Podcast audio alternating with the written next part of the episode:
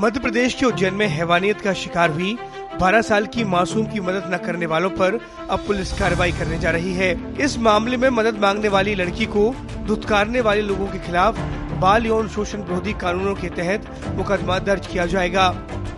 Police अधिकारी ने बताया, किसी अपराध की रिपोर्ट न करना या केस दर्ज करने में नाकाम रहने पर उस व्यक्ति को भी यौन अपराधों से बच्चों के संरक्षण अधिनियम के तहत कार्रवाई का सामना करना पड़ेगा।